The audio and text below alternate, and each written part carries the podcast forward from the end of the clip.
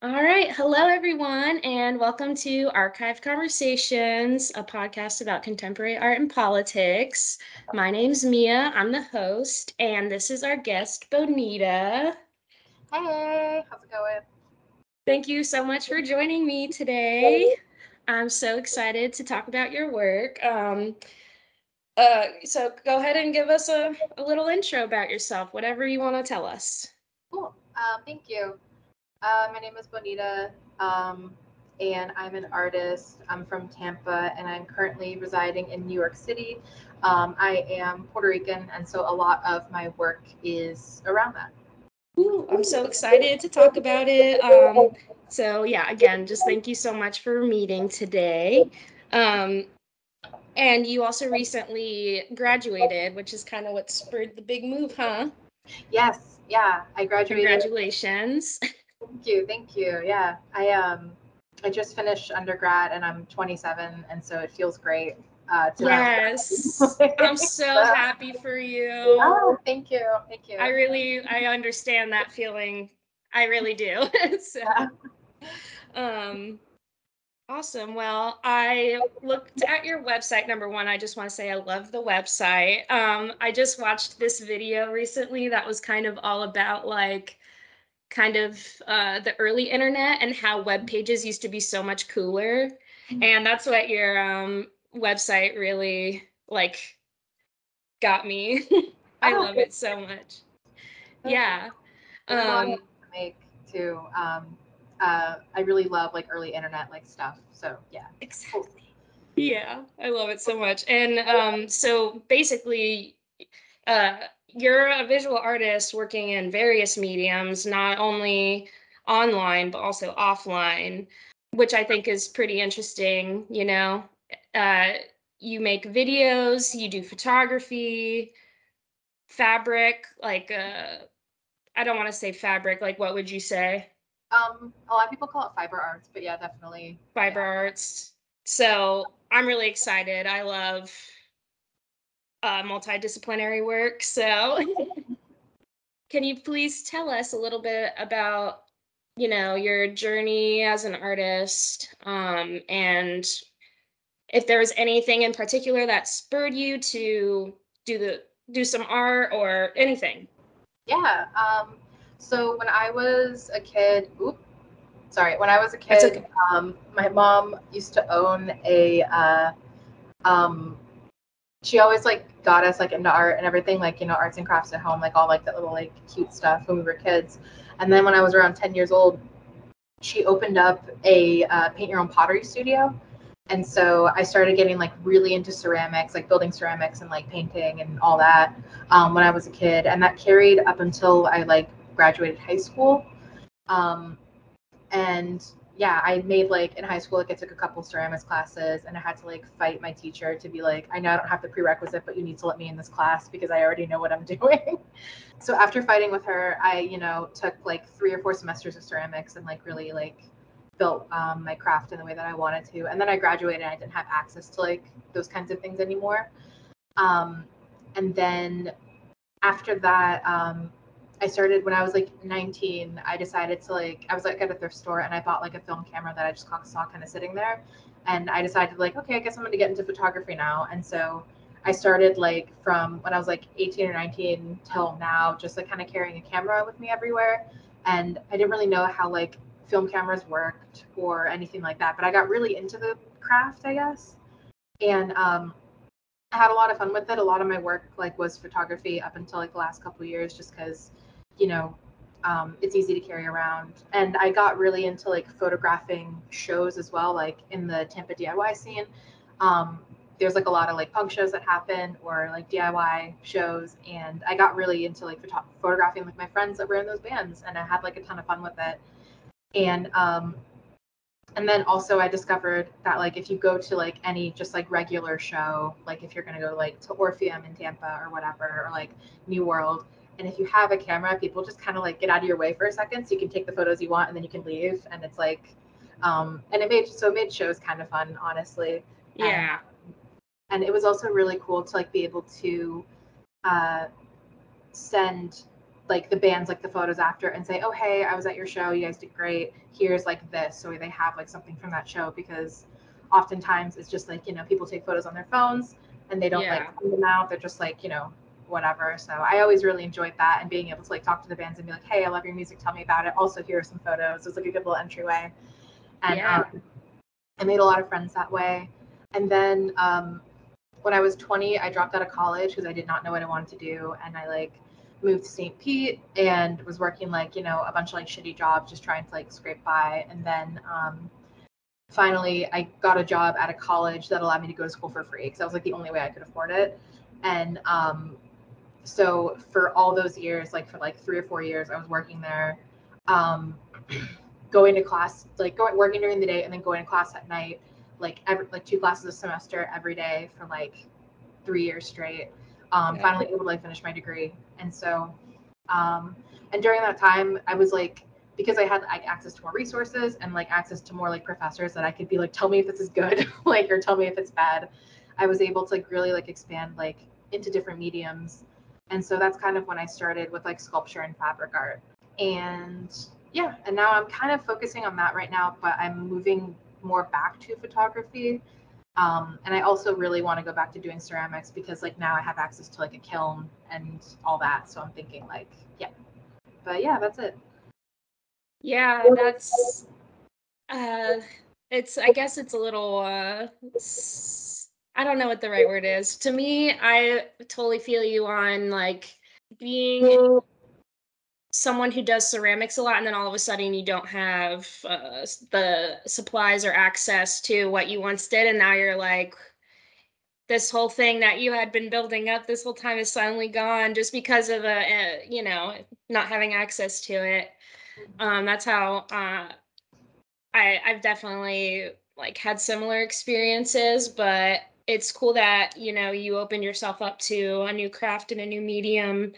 And uh, i think it will be now that anytime is a good time to pick up a camera but i think that now you're in new york city there's going to be so many opportunities to take some new photos.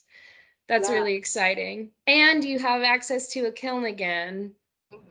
Yeah i got a job at another college up here and like they have their whole art studio thing. And the cool thing about colleges is that if you make friends with the right people, they just kind of let you do whatever you want. And um, so I've been able to like kind of like wedge my way in as annoyingly as possible to get yeah. like access to those things. And um, and yeah, like I really miss Florida a lot. like yeah. Tampa. And now um and now, now being here is like a huge like change in culture shock and it's a lot but it's also like the right time with like not having school, having like a more chill like workplace um, to be able to like pick up more like crafts and more like and expand my practice a lot more. Um, so it's been fun up here the month that I've been up here, and I finally feel like a little bit more motivated and inspired to do more. So it's good.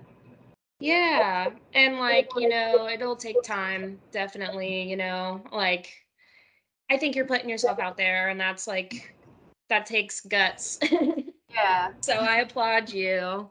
It can be a, a scary thing, um, but I, I know like a handful of people who um, moved to New York a couple years ago and they really love it. So and they got like their dream jobs. So it's so cool to see to see that. So um, that's great. Uh, th- yeah, thank you for um, telling us that. It's great that you uh, had a parent who was kind of helping foster that like creative energy too. Yeah, she was really encouraging. I don't think that she wanted us to go into art, so but uh, yeah, she, it, it, she, she, did that. It was all her. yeah, so. you did this. Yeah. Oh, cool. So wait, when did you move to Tampa? Um, I live. I was born and raised in Tampa, and I moved to St. Pete. Okay. Um, okay when I was like probably like seven years ago. I was like 20 or 21 or something. Okay, and, I got um, you. Yeah. Cool. Well, thank, thanks for clearing that up for me. um, so do you have like any particular um, sources of inspiration or influences that you want to share? Either it could be lived experience based or even just uh, artists that you like, anything like that. Yeah. Um, I like to pull inspiration a lot from like life and everything just because like I feel like a lot of my work is about like being Puerto Rican and like being like in and out of like the culture just because like you know I have family back home in Puerto or I have family back in Puerto Rico I have family like in Florida.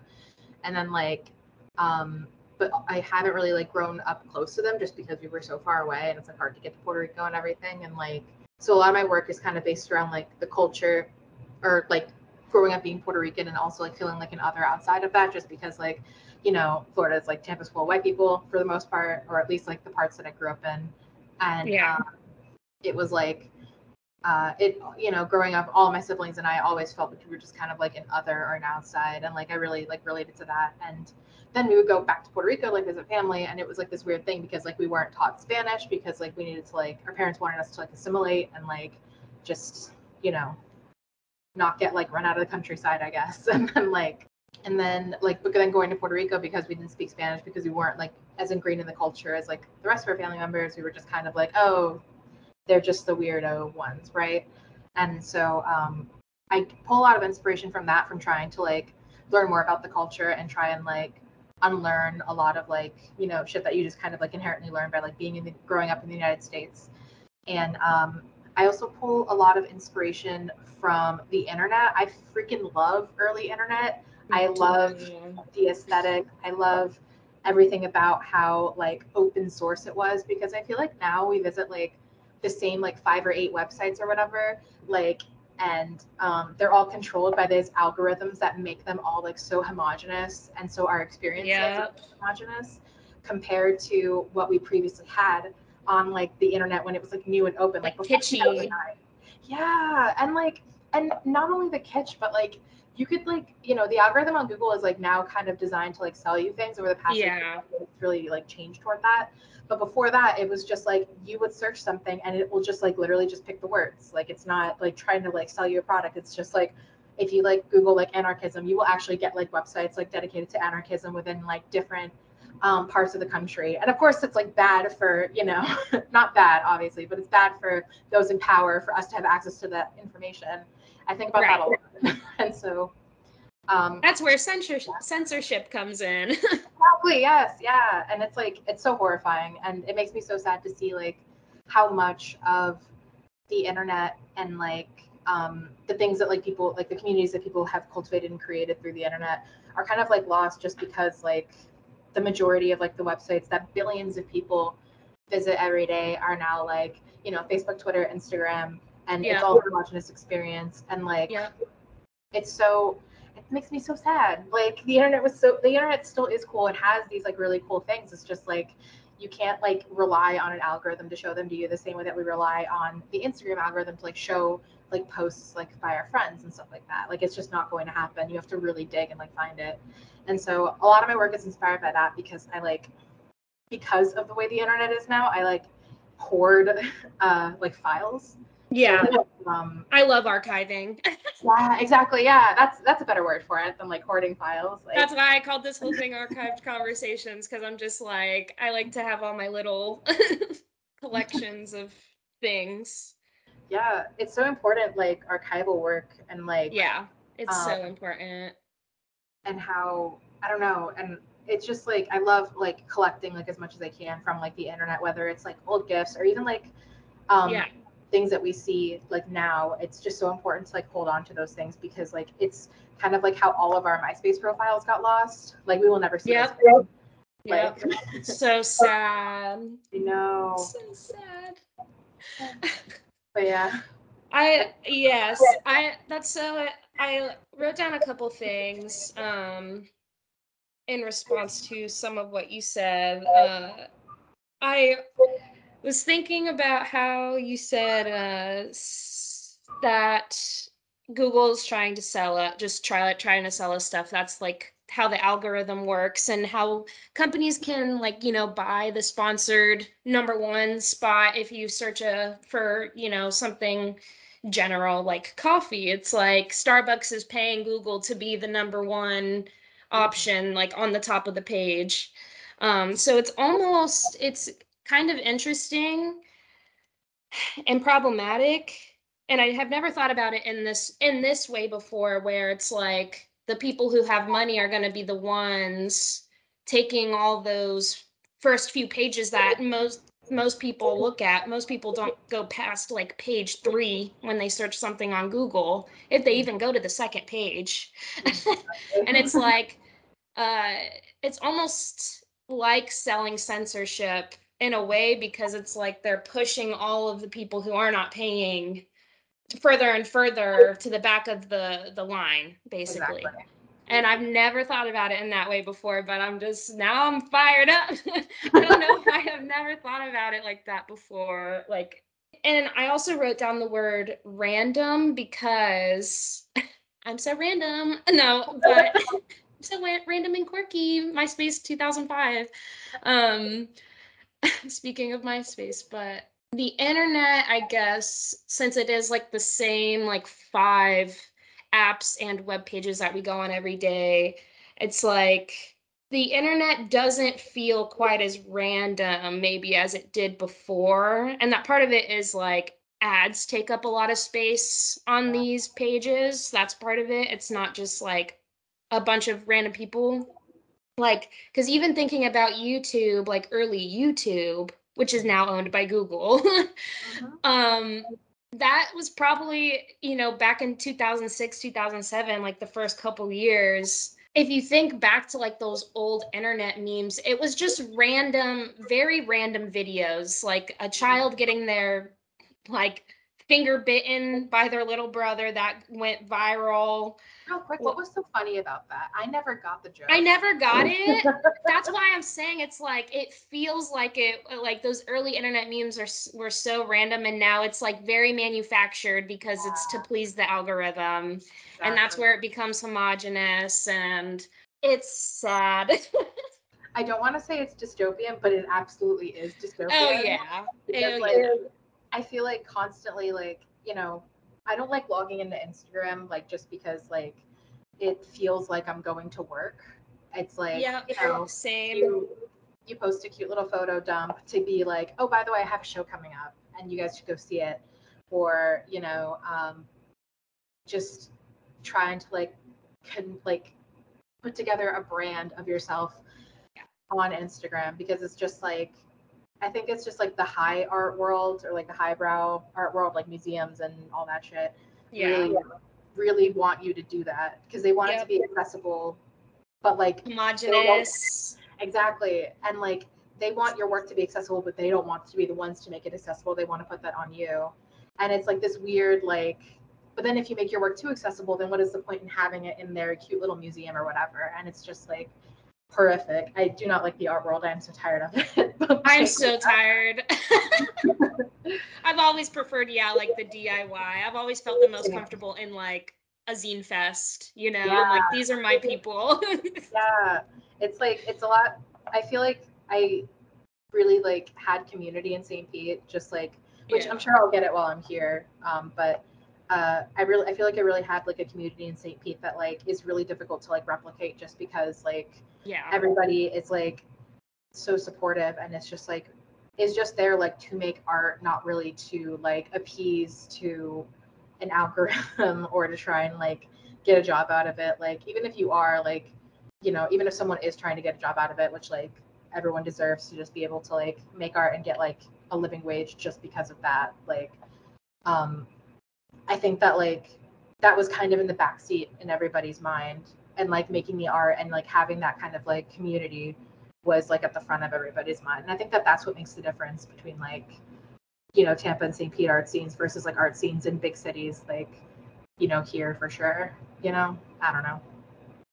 Yeah, I I mean I can definitely see that. Um and I also just feel like it's it can be easier to find that when you're in school yeah. It is just so much easier um, to find that, you know, sense of community just because you're going to the same place multiple times a week, mm-hmm. like for many weeks. So it's like you're going to be around the same people and eventually you're going to start to get to know them just naturally. Um, so yeah, I, I, believe that you will find uh, community there as well. Um, it will take time, but I believe in you. Thank you. I needed to hear that. yeah, absolutely. Um, I actually I have a really good friend in New York. Maybe I can connect y'all. I think y'all would get along pretty well. So oh, um, we can talk about that later. yeah. um, so we can go right in ahead, and uh, I would like to talk about um, three of your works. We'll try to get to all three. If not, that's okay. Um, but uh, the first piece that I'd like to talk about um, is Sangre Derramada, if I said that correctly, um, which is spilled blood in English. And it's the Puerto Rican flag, correct? And there's like red yarn falling from the bottom of the flag. Um, can you tell us anything about that, the process, or what caused you, like what made you um, make that work? Yeah. Um, so that piece is like at the time I was doing a lot of research about like Puerto Rican history because like um, you know the history of it and I will not spend too much time on it but just in case you know um, not everybody knows it uh, yeah. basically like um, back in 1492 uh, Spain colonized Puerto Rico, along with other islands in the Caribbean. Um, eventually, we fought off Spain, and then the United States was like, bet, and took over as well. And I think 1868. And um, uh, side note, fuck Teddy Roosevelt. I know everyone likes him because of the parks, but he colonized Puerto Rico. That was all him. Um, yeah. And, like, uh, yeah. So after that, um, uh, Puerto Rico has like a really long history of like um, since then trying to um, like there was like a lot of like nationalist moves, movements in Puerto Rico trying to like fight for independence because that's like what like a lot of Puerto Ricans want. Like that's a lot of like, yes what um you know even though you don't really hear that like a lot of Puerto Ricans would prefer to just be fully separated from the United States because oh like, yeah like yeah. Um, and uh, so for a long long time they were fighting that battle even while colonized by the United States. Like um, there are so many like um, like nationalist groups in and out of Puerto Rico that have fought for like liberation of the island and um, mm-hmm. or uh, um, the archipelago because it's like 143 islands actually is Puerto Rico. It's like huge. But um, wow, I didn't know that. Yeah, it's like the, there's like the big island and then there's two small ones on the side. Um, but uh, there's like a bunch of really tiny ones that no one can really inhabit, like surrounding it too, that are all part of it. Right. And, and so uh, yeah, it was like it was really intense. Like one big thing that like this piece is specifically about is um, Puerto Ricans weren't allowed to um, display the Puerto Rican flag, which is why you hear like the stereotype of just like, oh, how do you know I'm Puerto Rican? It's just like everybody's wearing like a million Puerto Rican flags or whatever. Um, it's just because like for so long in our history, it was illegal to hold the flag. If you were found with one, you were like, um, you could be uh, put 10 years in prison or executed. If you were like a nationalist, you were executed, things like that. And so um, uh, which by the way, real quick, there's two different versions of the Puerto Rican flag that people see. There's like a dark blue version, uh, and there's a light blue version with like you know more of like a brighter red. And um, the dark blue version is the one that we see. Like I think a good example is the emojis. If you go in on your phone mm. and you look at the Puerto Rican flag, it's the same shade of red and blue.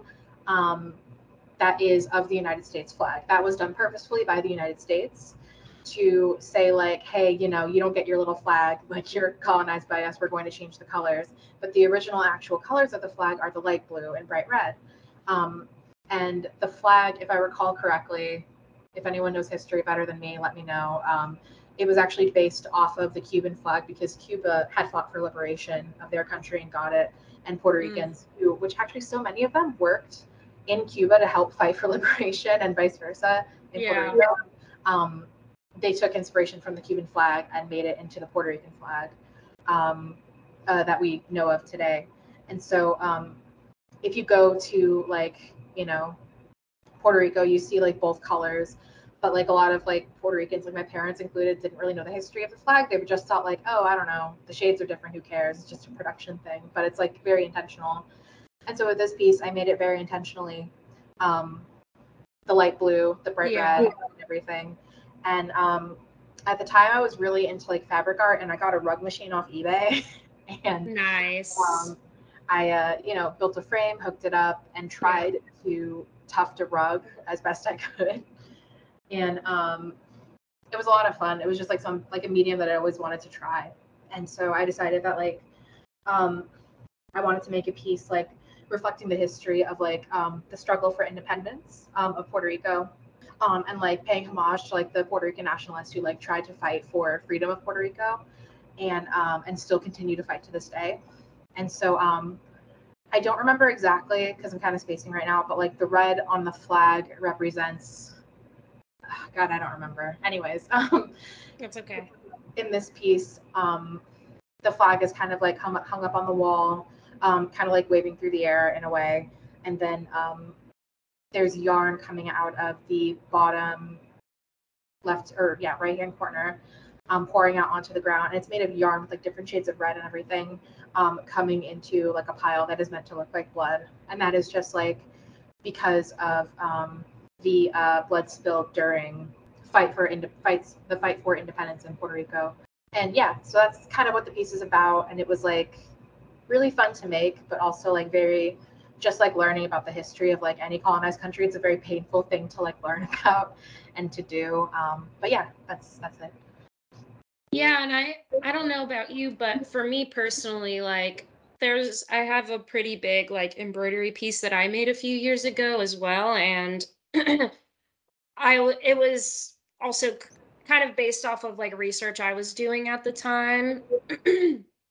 And um the process of just embroidering like it being a very number one you're like touching fabric. It's like very you know tactile i guess uh like and going through the process of embroidering like it being a very um uh what's it called a fine motor skill kind of activity it kind of made kind of created a space for me to like really reflect on my research on what I was learning about actively it kind of um I don't know I found that it was definitely a, a much different experience than like making a an illustration like just do making a drawing or something uh I don't know if you kind of relate to that at all um, yeah, embroidery is like really hard work, and like I feel like when working with like any fab kind of fabric or like fiber art, it's like very like it's very emotional, and I, that's not to say that like yeah.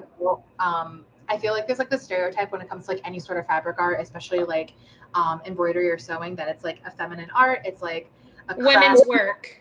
Yes, it's yeah. women's work. It's like a craft. It's a craft. It's not art. Like yeah. there's a whole yeah. it's, such, it's such bullshit because it's like so yeah.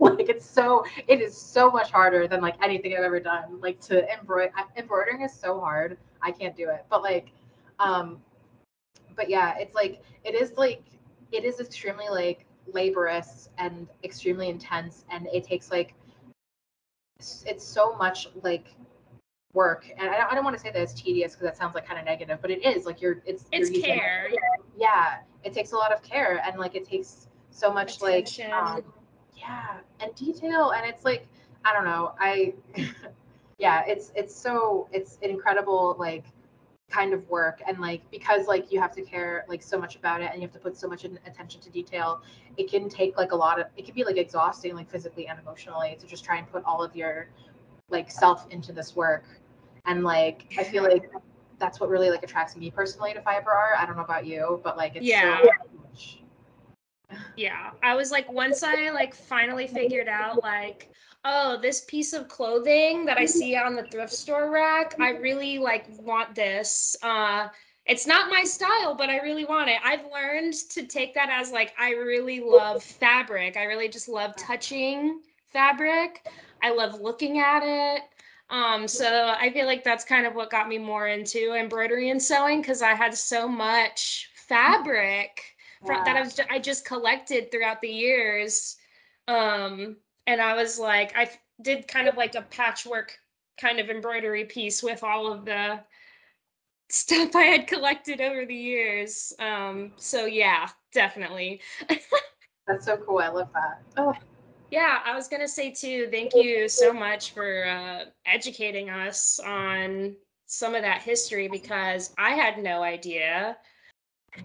I really realized um, something. Uh, I was walking through uh, actually USF Tampa. I was walking through that campus. It was like in the middle of summer a couple years ago.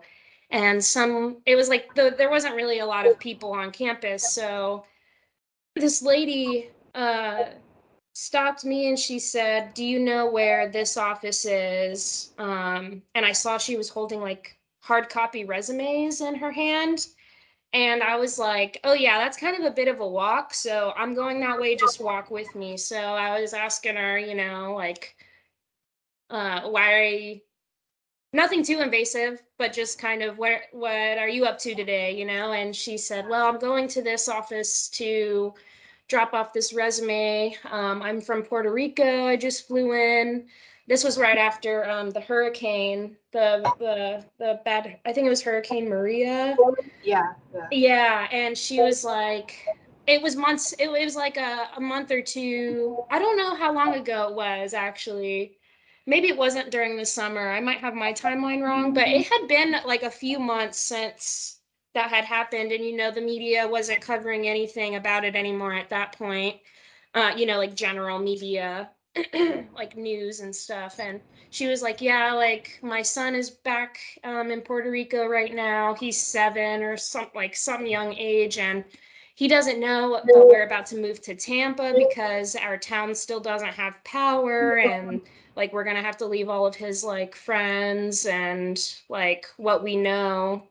Yeah. and i'm trying to get a job basically. I don't have a job yet. I'm trying to get a job. And i was just like wow. Um yeah that hurts and like i don't like want to say that i hadn't it it just made me like hurt you know yeah and absolutely. when you were describing how people couldn't even wave couldn't even have the flag I was just like, man, that is like another just like how are you gonna take take that? I don't know. Yeah. I, I feel a, a lot of things, and I just really appreciate you taking the time to tell us oh, all about that yeah. and everything that um, went into that piece. Thank you. I appreciate you guys listen, you listening to it. Uh, yeah. yeah.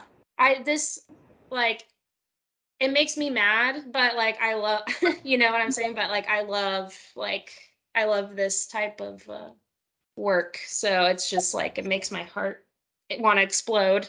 Yeah, thank you. That that makes me feel nice. I appreciate it. yeah. Um, and then I also wanted to talk about another piece, um, which I believe you said. Uh, I think I asked you if this was an installation. You said yes. Um, Dios te bendiga. God bless you. Yeah. Yeah. Um, give, give us a little rundown of uh, that, please. Yes. Um, so this specific piece is also from a uh, body of work also called Dios te bendiga, and it's like basically part of my Spanish. I'm, uh, you know, born here. Sorry, everybody, but um, uh, basically, um, the uh, phrase Dios te, Dios te bendiga is like a phrase that means like you know I wish you well when you're saying goodbye to somebody. You say it, and so every like family gathering I've had like ever growing up. Like, you know, you're trying to like say goodbye to everybody. It takes 45 minutes. and um, uh, everybody is saying this back to each other over and over again, you know, kiss on the cheeks, like goodbye kind of thing. And it always like warmed my heart to hear that from like everyone in my family, just because it was just like get home safe kind of thing, right? And um, uh, yeah, um, so I made an entire installation piece, and I, I didn't post the other half of it to Instagram, which is like um, basically every one of those pieces in the um, uh, installation um, also had digital aspects to it. Specifically, I used like Adobe AR, um, so you could point your phone at it and it would automatically pick up the um, uh, uh, the images are, and the um, things that are supposed to surround the physical sculpture, and that includes this one. Um, and I'm so sorry. I want to clarify uh, something really quickly. So um, yeah, so the body of work was like Dios te bendiga, and I had um, a couple pieces in there. I'm not sure which piece you wanted to talk about because I didn't post too much um, about it, but yeah, whatever, uh, whatever you're willing to give us, and then um, when I go to you know sidebar, when I go to edit this, I will post pictures with whatever you choose to talk about. So if you want to kind of bookmark what picture picture or uh, what what pieces you're talking about, I'll edit them in. Yeah, thank you. Sorry, I wanted yeah. to clarify. Yeah, no, um, did. Uh, I think the most interesting one that I'll talk about is um, my favorite, which was the one um, that was called. Uh, I called it Bonita's World just because it was like a. Um, it's like a computer surrounded by um, uh, like uh, lace and iridescent fabric, along with like heart push pins surrounding it. And um, yes.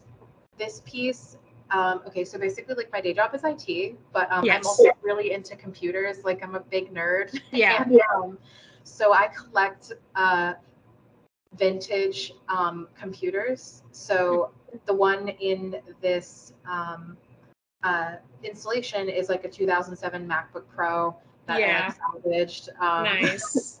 yeah, it's so sick because like people just like get rid of computers, but like they still work even if they're like silly. But yeah, um, so basically. Uh, I got the machine back in running order. Um, and uh, I slowly but surely, just because it's like a, a, machine that's like over 13 years old um, or something like that. I can't do math, but um, I started uh, slowly like uploading files to it that I created like on my computer that actually worked. and um, mm-hmm. uh, the basis is that like you are entering the world of this girl named Bonita um, that uh, lives in um, Puerto Rico, but like there was a different course of history taken.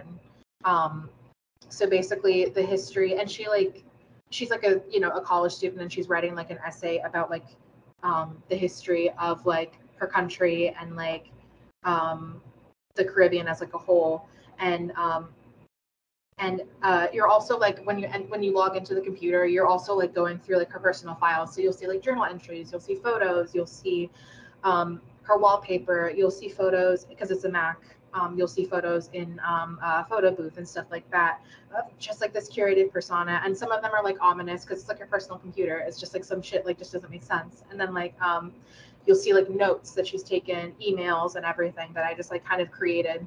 And so you would be able to like log in and see all of this and like get to really know the person um, that like owns this machine. So it feels like kind of like voyeuristic and you should feel like a little bit weird being like is this someone's computer? Should i be going through this? You know what i mean? Yeah. Um and one of the big parts of it was like she was in the middle of like writing this essay about the history of um, you know um, puerto rico where she, basically history took a turn where instead of the united states colonizing pr the nationalists that had originally fought for independence from spain because literally like um, like the united states like they fought off spain and the next day the united states came in with like tanks and or i'm sorry uh, boats and tanks and like bombs and everything and like went into the port of san juan and like you know yeah anyways um, uh, yeah.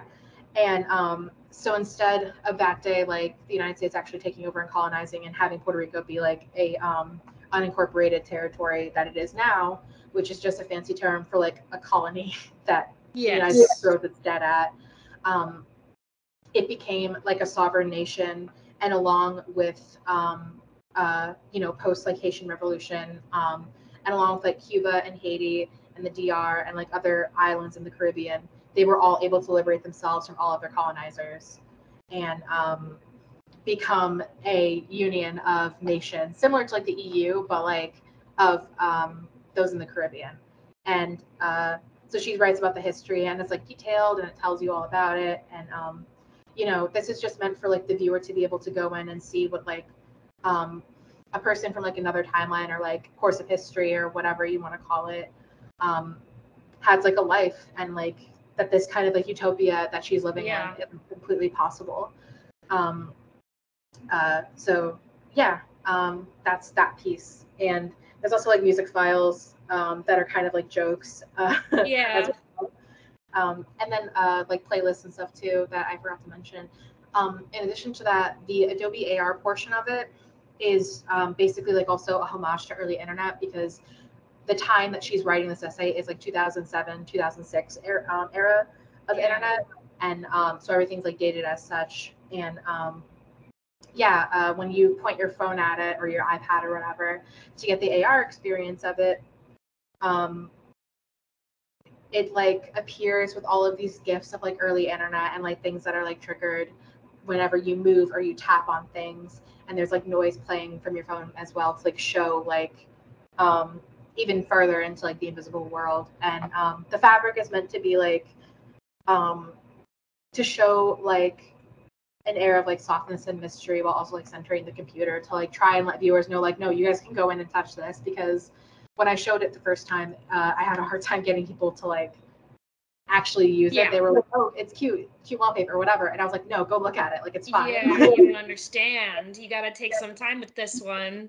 Yeah, and I ended up having to put a sign being like, "Yeah, you can use the computer." yeah, I was gonna, I was gonna ask you if you ended up putting a sign because I think it's also just one of those things where it's like the mute, like the museum, like and typical gallery etiquette of like, do not touch do not yeah. touch this which i always um, liked to push against too like uh, just to connect it back to earlier um, that piece that i did i had i made sure people like knew uh, that they could touch it because it's like that's all the whole part of it yeah. so i yeah i definitely it, it's kind of funny it, it's a little funny but it's also like go go look yeah. at this Oh, I love that. I love that so much because, like, especially with fabric art, like people don't like like museums, galleries, whoever, people like are so like not keen on letting people touch the work, but it's yeah. fabric. Like that is the point. Like yeah. I, I, I understand it from like a conservation standpoint. It's like yeah. uh, I, I have to handle I, I work for a gallery and I have to handle like objects with gloves on um to make sure not to get any of like my oil my nasty little human oils all over the uh, art pieces but i just i think it just for me it also just went back to like if i saw this i would want to touch it. Like i don't care if people touch i want people to touch it in fact so. That's really cool. I wish i could have um, seen that uh, installation. Uh, was that also um, i remember seeing a picture of like um, I I think that they were like felt plantains. Yeah, um, that one was I that part of that. Yes, um, there's. Uh, I loved those too as well. I just yeah. wanted to mention I thought those were really cool. I love stuff like that. Thank you. Yeah, it was that was like so much fun. Are you talking about the ones that were in the basket? Yeah. Yeah, those were so much fun. That was so much fun to make. That was actually um uh memory. It was based like off a piece that was like based off a memory where I visited New York for the first time and I found a Puerto Rican bodega and they had like this humongous fucking pile of plantains. Like it was the most I'd ever seen at once in my life, besides like the ones when they're like unloading them from the truck or whatever. Like in um in Puerto Rico, used to like plantain farmers, they have like you know huge like semis are just fucking full and like if yeah. you're driving you might get hit with one, whatever. But like um uh and so i had a professor that was just like really encouraging me to like say okay try and make something based off memory and like try and replicate that feeling into the piece that you have or that you're going to make. And i was like oh yeah sure. And um, that one came to mind because i just really wanted to make felt, felt plantains. And so even though i didn't make like the mass scale of like what i saw i was able to replicate like the feeling of being able to like look down and see um like you know some plantains like you're like about to buy it at a bodega and like so it was like hung on a wall. It was like level with like someone's waist, and mm-hmm. we were all just like piled up. And yeah, that was so much fun. It was like it's so painstaking to sew them just because like fabric work is like so time consuming and i sewed them all by hand i didn't want to use a machine because i wanted them to be like unevenly stitched to like try and replicate like what it looks like when they're like bruised or whatever and yeah. so yeah, yeah. it was so much fun yeah I, I love that so much just because i feel like that's like kind of re- reminds me of uh like my practice a little bit. So yeah. i'm just like i love this.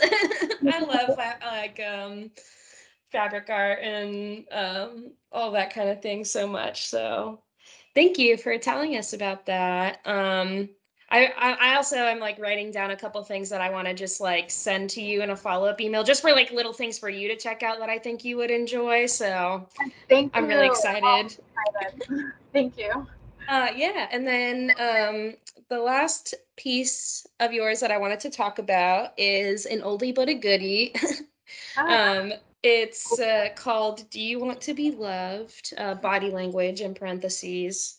Um, and this was uh, a video. It's like uh, two and a half minutes, three minutes long, about, and it's kind of uh, your or your persona. I'm not sure. You can tell us is in a um, bathtub and it's very uh, staged like the whole setup around the bathtub there's some you know the title is like above you uh, on the uh, back of the the wall and the motions like uh, they're like kind of glitched and uh, things like that so uh, and there's also no audio i don't know if the original has audio or if it was specifically just for the visuals um, and i'll include all of the links for this stuff below too but uh, can you tell us about this one as well Yes. Um, this one was from like 2018, I think.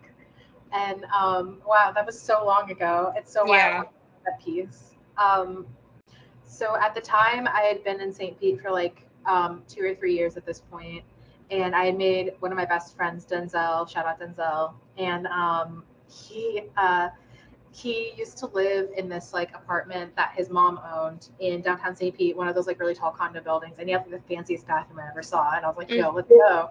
And so, um, so um, I kind of explained the piece to him about like what I kind of wanted to create, and asked if I could like use his like bathroom for a couple hours just to like help film it. And um, uh, the concept of the piece is just kind of like kind of like surrounding like loneliness but also like pressure when it comes to like dating and this sounds so half baked now because i think my practice has evolved a lot since then but like um uh but um basically like i was kind of at a point where like you know dating and like love and things like that were like very complex things that i was still trying to figure out like in regards to like things that i wanted. And i felt like everyone around me was also experiencing those things. We were all like 21 22 or whatever. Yeah. and um it's like a very like weird and like complicated time to try and like experience like romantic love. And i kind of wanted to like make a piece that was kind of like almost like a homage like that kind of love and like the want of like um like wanting love and wanting to ask for it but not really understanding like how to do that or like how to like tell the people that like you know how to like be able to tell people like what you want in like romantic relationship. And um Mhm. and i also feel like now and even around that time a lot of like not to be like tinder but like tinder was like a big thing obviously and still no, is. yeah. And a lot of like you know i haven't met anybody in years that has not met their partner off of like a dating app or something. Mhm. and like and so around that time that was also very prevalent. And like the experience of tinder was very different to like you know other things that we've experienced. Um and uh so i wanted to like i used like the um like instead of like spelling out like do you want to be loved? it was just like kind of like shorthand like internet shorthand. Um painted on the tiles and uh i also surrounded it with like roses and like wore red lipstick and like i also had my phone in my hand the whole time to kind of show like that uh i don't know just like um to kind of like show the viewer like um this idea of like digital digital romance and like yes. meeting people through like the internet. Like it's not this weird thing but it still is very complicated and invokes all these feelings. And at the end of the day you are just trying to ask for like what you want which is love and like to be loved and um, appreciate it like in a pro- in a romantic context. And we feel so far away from that. And so i made the video with like glitches and everything to try and like emphasize um, uh, that kind of like digital um, connection trying to like mimic like something lagging or going back and forth like a youtube video like buffering um because i didn't know anything about premiere at the time and uh sure yeah um and uh yeah it's just like a lot of um feelings about like uh like romance and love and the body language and the language that like we also have to like show through like um, a digital space to Mhm. experience it. Um, and the first time I showed it, this is kind of funny because I did not know this was going to happen. But the first time I showed it, I got invited to an art show, and it was at like um, a sex club slash sex shop, and I had no idea that was where I was going to be showing it. And so it was like a lot of fun, like. But and it was great, like no shade whatsoever. But I had no idea what I was. Yeah, it's just it's just funny that you didn't know. And I was you showed up and you're like, ah, I see what's going on. Because like a bunch of really good artists were there, and I was like, uh, like um, uh, like and what my friend um, Ramona, she was putting on the show, um, and I was like, oh yeah, let's like, yeah, I'll absolutely do this, and then I show up to the fucking place, and I'm like, okay, this is not what I expected, but I am okay with it. and it was a really fun. It was really fun, and like, um, being able to Yeah. talk to people like in this in like a space that was like dedicated to like like it was like a sex club and like sex shop so a place that was like dedicated to like that kind of like romantic love in a way i suppose even though it's definitely like more sexual. It was like very Sure. cool to like um see people react to it in that space. I think that was like the perfect space to like show it truly. But yeah. Yeah, it's definitely um definitely a response to the tech the growing up in a tech world um and Yeah. experiencing the way that no experiencing uh, life experiences in a way that like hasn't really been a thing for that long. If we Yeah. consider how long humans have been around it's like the last 20 years because you know it's like match.com and um what was the other one that was online? What'd you say eharmony or E- um what was it? Christian mingle is another one like farmers only um but i was also thinking uh well what's the one? It's like plenty of fish i think Yeah, it was like one of the og like online profile dating sites. And it was so taboo for a, a pretty long time. And then i feel like um yeah like eharmony was really like trying to make it not taboo. Like you know you can find your lifelong love on this website um uh and now it's like just now it's not even on a desktop or a laptop computer. It's not like you have to log onto a website. You just click on the app that already has all your information in there. You don't have to log in. You can just go on there and then you just swipe. You don't even have to Yeah, it's so wild to think about. And I think that there are a lot more people that can like say things about it better than I can. But I think it's so interesting, like the convenience of it now. yeah yeah Like you could be at, bored at work, fucking looking for love. And it just like uh-huh in some ways, like it can feel very active. Like, I don't know, like some people say like hinge is a little bit more active. yeah Um, but there where you're just like, nah, okay, nah, okay, kind of thing. And it's like, I don't know, it's so interesting. And I don't know how this is gonna like evolve. Because like in my Yeah. dating experience, like um I've met people in person, but I've also met people online. And I feel like a lot of my like people like my peers kind of like gravitate toward online because they're just like, eh, I know all my friends, you know? Yeah. And you want to Yeah. explore outside that. It's so interesting. I don't know. what's next is the movie her Oh my that God. movie That's what's next. I mean, I think You it's already what? happening like in a couple of places. I feel like there are also people who have like married their like um like sex dolls and stuff as well. So Did you hear about the guy? This is like a quick sidebar. Did you hear about the guy? He was in Japan. He married his um like, robot, right? and yes. the company that made her stopped updating the software. And he's like, she's boring now. I think I'm. I want a divorce. like, Oh my gosh, that's wild. That's wild. Yeah.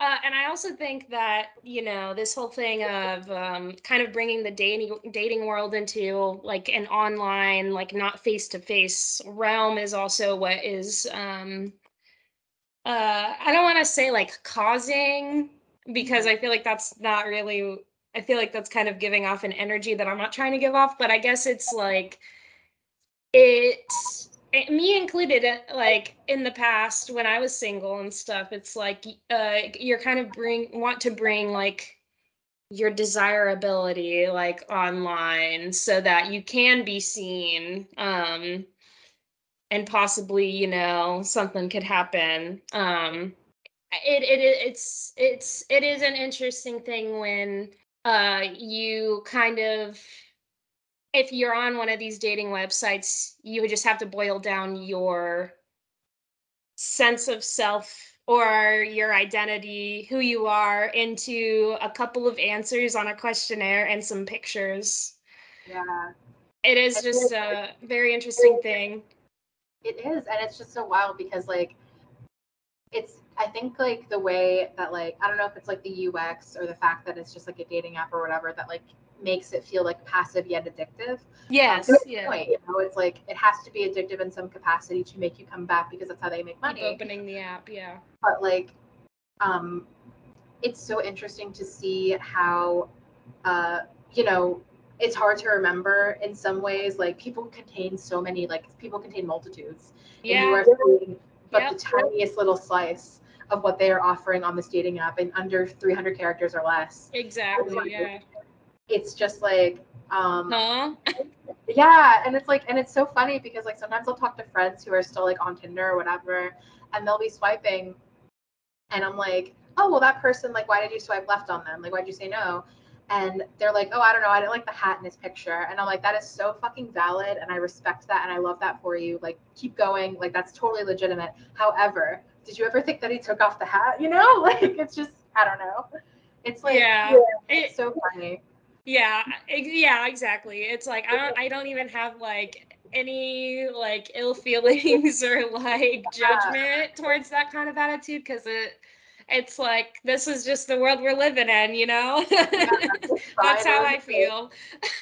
At the end of the day, it's like so prevalent, and yet it does not matter at all. like exactly, it's like in the grand scheme, yeah. I just think who, so who cares? I love it, and like I'm also this is like last thing I'll say about it. I'm so excited to see how internet culture is like. I love like you know back to like how um, all of like our internet experience like very like homogenous and everything i want to see how like personal relationships being built like how much that changes whenever you know our overlords at tinder or whatever um, decide to like make changes to the application because like how because like it does affect our lives like in ways that we do not even like comprehend. And like how is that going to change like the next five or ten years? Are we going to like as a society fully reject this premise or are we going to like dive deeper into it? Like i don't know. It's so interesting. Yeah, I, I, feel like I kind of see both of those hang- things happening right now. So it'll be really, it will be interesting to see like five, ten years from now. Like, is it going to be like a pretty big divide of like people who are kind of chronically online and then people who don't really want to engage with that much more anymore? I don't know. It, it, it will be interesting to see. But um, thank you. Thank you. This was so, so much. much. I had such a great conversation. I learned so much. Um, I feel inspired. So thanks for, you know, again, just thank you so much for taking the time today. Um, and it, if there's anything uh, you want to shout out now, I hand the mic to you. Ooh, um, please donate money to Food Not Bombs Tampa and Tampa Free Fridge. They do absolutely amazing work. Yes. And um, it never hurts to sign up to shop for them if you never have before. It's fun and to fill up the fridge and you're helping so many people that need food. Um, and if you're interested in learning more about the Puerto Rican struggle um, of independence and like resistance against uni- the United States, um, I recommend reading about it. There's one book that's called The War Against All Puerto Ricans that goes into a very like uh, intense history. I forgot the author, but it's like the only book. Um, yeah. Uh, that's really interesting. And look for your local um, uh, independence organizations, uh, like independence, like resistance organizations. Um, yep. Uh, as they also work with other um, colonized people, like um, for example, the branch here in New York will work with, um, will also like protest with um, the uh, Filipino independence struggle. Like we all work together as a colonized people to um, work against like U.S. colonization and um, they also work with like the Palestinian struggle or like support the Palestinian struggle and like work with them to like um, whether it's like the protests or to find funds and donate and everything. Like uh, all of those like organizations work together. I highly recommend looking into it and like um, seeing what you can do.